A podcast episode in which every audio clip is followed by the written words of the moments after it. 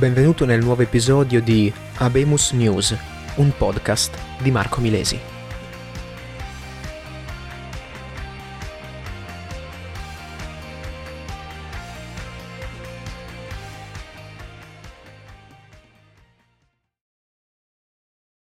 Questo episodio è dedicato ad un argomento che secondo me al giorno d'oggi è sempre più attuale, ovvero l'opinionismo l'opinionismo come una pratica estremamente diffusa sostanzialmente da tutti quanti i mezzi di comunicazione, i mezzi di informazione.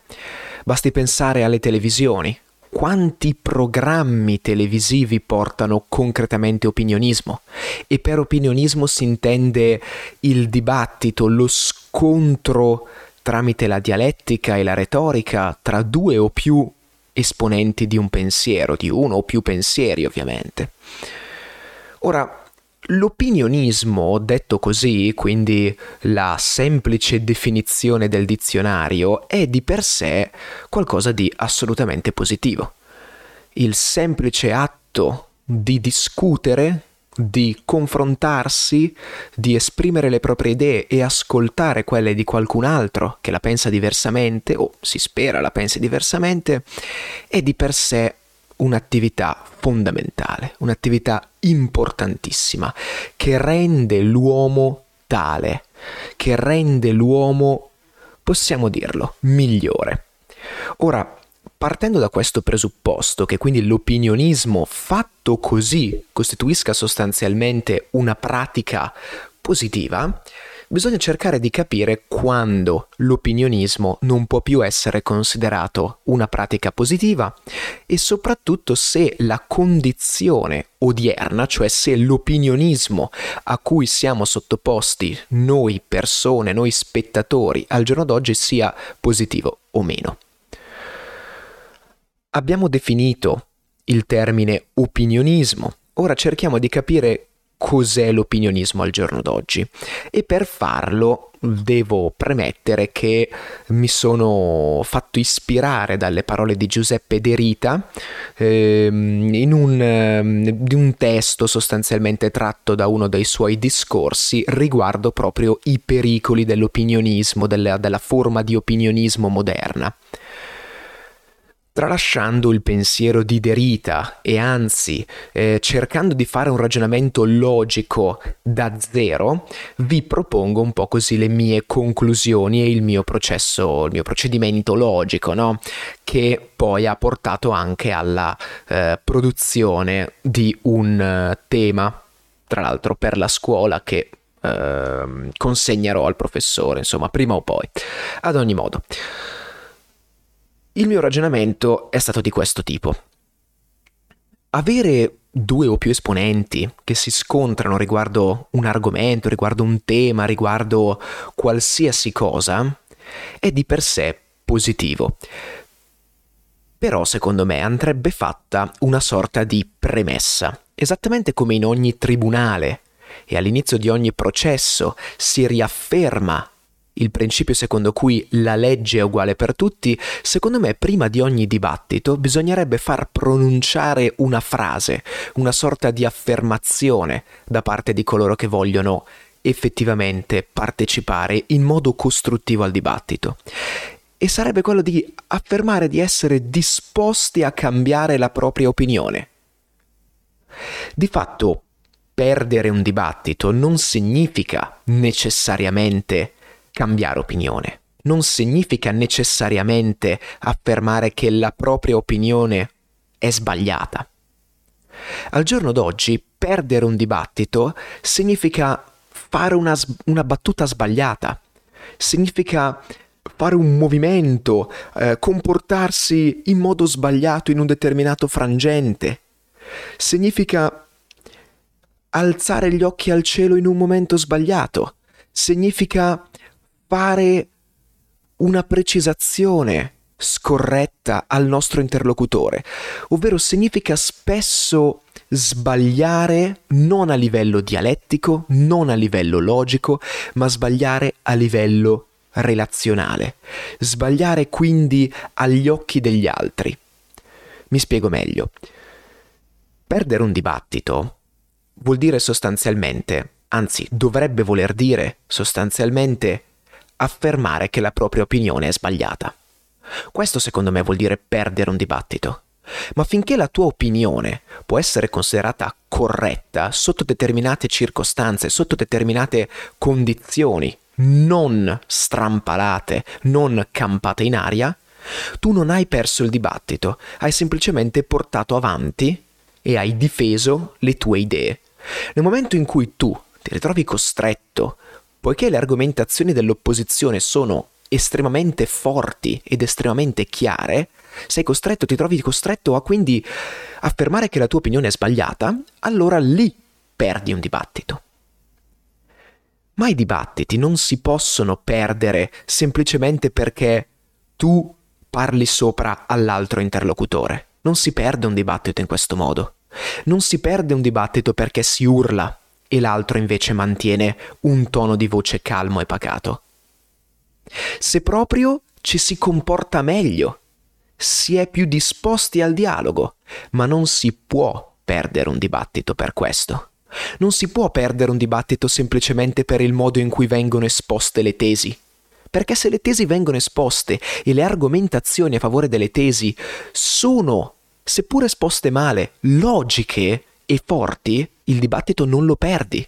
Le tue tesi le hai esposte, le hai argomentate e ti devi aspettare una risposta. Ed è questo, secondo me, uno, il primo dei problemi dell'opinionismo odierno, o perlomeno della forma, cioè della forma attraverso cui ci viene somministrato l'opinionismo al giorno d'oggi, le opinioni, i dibattiti, ovvero quello che troppo spesso il dibattito sfocia nella cacciara. Si inizia a urlare, gente lascia lo studio, il conduttore cerca di placare gli animi, talvolta arriva addirittura ad abbassare il volume del microfono ad alcuni ospiti, però purtroppo la voce riecheggia continuamente nella sala. Quindi, vedete, nel momento in cui il dibattito finisce in questo modo, ovvero viene letteralmente buttato in caciara, purtroppo l'ascoltatore, lo spettatore, finisce per concentrarsi più su questo e finisce più per dibattere e discutere sugli atteggiamenti scorretti, sui comportamenti resi nel modo sbagliato da uno o più degli interlocutori e si finisce per perdere di vista quella che è la discussione vera, il tema vero. Questo è un po' anche il ragionamento di Giuseppe De Rita. Lui sostanzialmente spiega che il vero problema dell'opinionismo odierno riguarda il fatto che non siamo più interessati ai fatti, ai personaggi, alle opinioni in quanto opinioni, ma siamo semplicemente interessati a tutto ciò che c'è intorno, ovvero a quanto interesse può suscitare un certo argomento, quante opinioni contrastanti tra di loro può soddisfare una determinata cosa, un determinato argomento.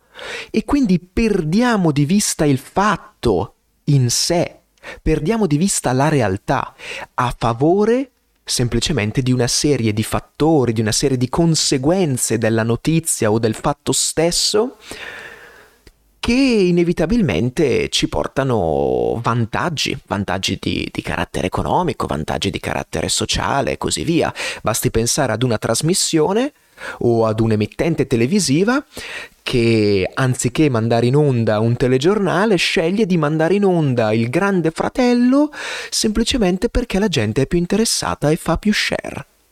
Ecco, questo è il problema dell'opinionismo, che non è più opinionismo fondato sulle opinioni, ma è fondato su tutto quello che scaturisce dall'avere opinioni diverse in questo periodo sto a scuola stiamo studiando la Ville Lumière, cioè la Parigi della Belle Époque, la Parigi di fine 1800.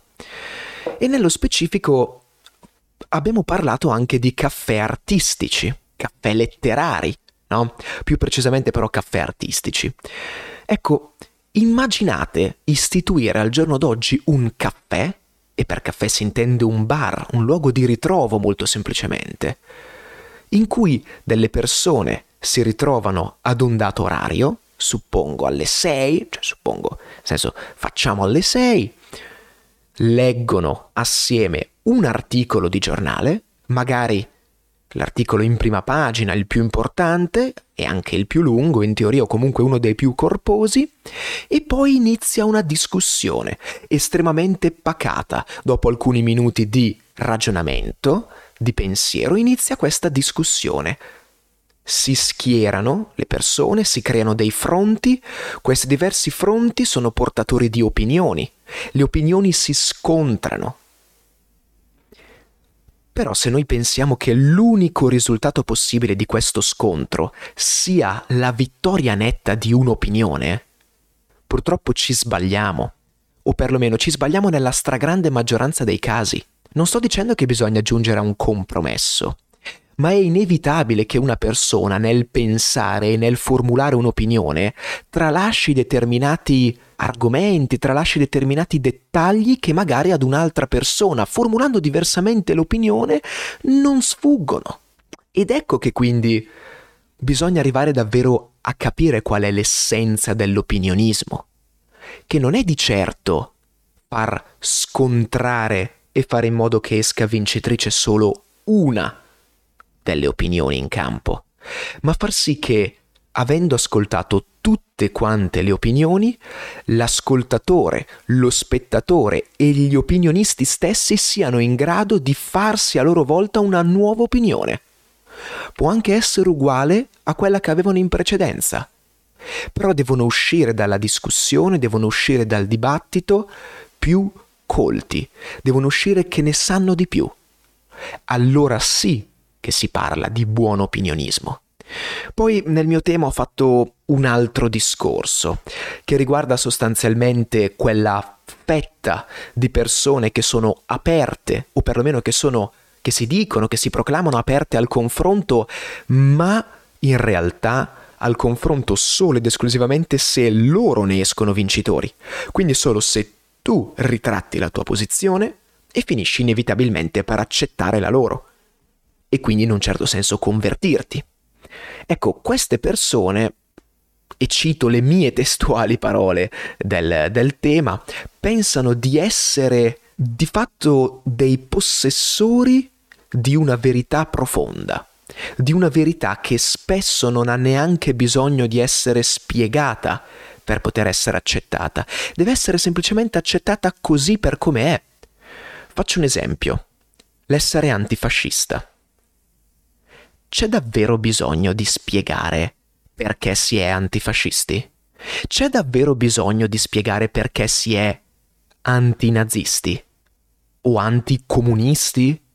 Ecco, se però tu rientri in una di queste tre categorie, ed esattamente come queste tre categorie moltissime altre, e non sai spiegare il perché della tua posizione, due domande dovresti fartele, dovresti portele. Dovresti forse fare tabula rasa e ripartire da zero. Il mio non è un invito né a diventare fascisti, tantomeno a diventare nazisti o comunisti. Il mio è un invito a sviluppare un'opinione, a sviluppare un pensiero, a pensare con la propria testa, affidandosi a prove, a ragionamenti logici, non a sillogismi. Un esempio di sillogismo è il triangolo ha tre angoli. Beh, grazie, me l'hai già detto nel nome, non a caso si chiama triangolo. Ecco, quindi non abbiate paura di sviluppare la vostra opinione, anzi, ben venga avere un'opinione, ben venga avere un'opinione incompleta, perché così, durante un dibattito, Chiunque è in grado di farvi vedere dove non sbagliate, ma dove semplicemente mancate di ragionevolezza, di logica. E grazie a questi dibattiti, grazie a questi scontri anche qualche volta, grazie a questi confronti, si riesce a sviluppare un'opinione migliore, un pensiero più completo. Questo è l'opinionismo che andrebbe portato avanti, che andrebbe pubblicizzato, che andrebbe proposto agli spettatori, non un opinionismo dettato sostanzialmente da tutto ciò che c'è intorno al fatto ma non al fatto stesso. Grazie mille per avermi ascoltato, ci vediamo nel prossimo episodio. Ciao!